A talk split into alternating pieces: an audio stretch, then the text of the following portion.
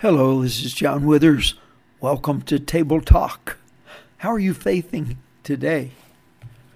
You know, there are uh, so many kinds of issues in life that we often take to God in prayer, and many people get disappointed because they believe their prayer was not answered.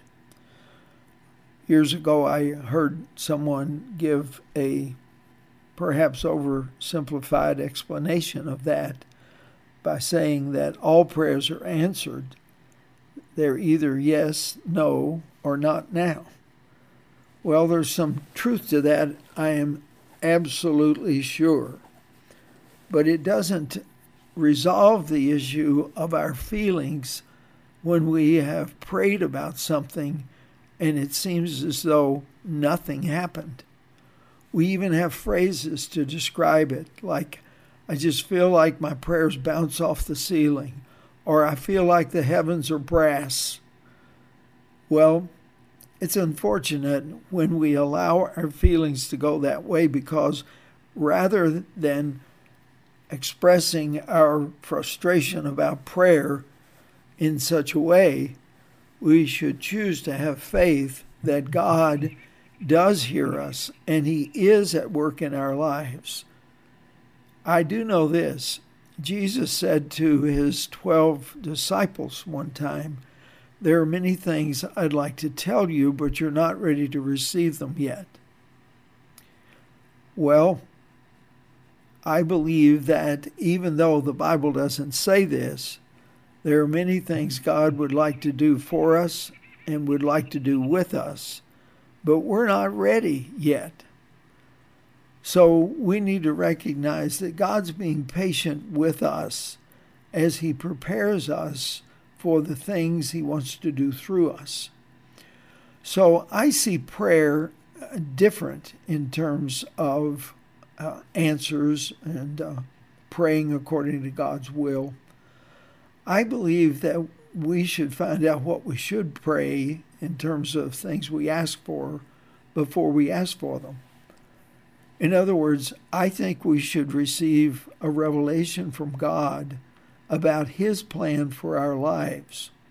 So I believe it would be inappropriate for a single young person to try to get God to bless a decision about a spouse that they have made without seeking His face first we should be constantly seeking the face of God regarding the things He wants to do in our lives, the things He wants to do through us.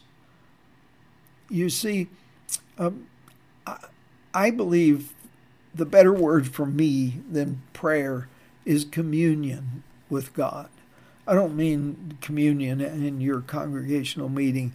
I'm talking about you being with Him, spending time with Him, enjoying Him and He enjoying you, and growing out of that sweet relationship with Him where you just talk to Him about life or you're uh, reading the Bible or reading some Christian literature or reading the newspaper for that matter, and you comment to God about something that you're reading and you ask Him questions about it you include Him in every facet of your life all through the day. For me, that's the meaning of Paul's command to pray without ceasing, that we are constantly aware of and connected with our Lord Jesus Christ in spirit. And we're always ready for Him to break into our busy schedules with His words to us whether they be words of advice or encouragement or even correction.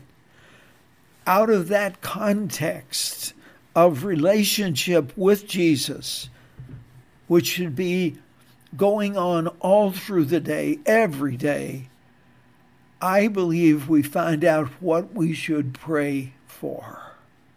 I believe that's how we know to pray appropriately and we're told in 1 John 5:14, we know if we ask anything according to his will, he hears us. And if he hears us, we know He has granted to us the things we've requested. Well, that's a pretty powerful promise, but it starts with praying according to His will. So I think a great deal of unanswered prayers because we didn't pray according to His will. And uh, we need to find out His will so that we can pray in faith rather than basically praying a lot of the prayers I've heard with, Lord, if it's your will. And usually it kind of undermines faith. Rather, we need to say, Lord, what is your will so I can pray in faith, believing it will happen. Then, when we hear yes, no, or not now, it'll really be something that we know is going to come in the future.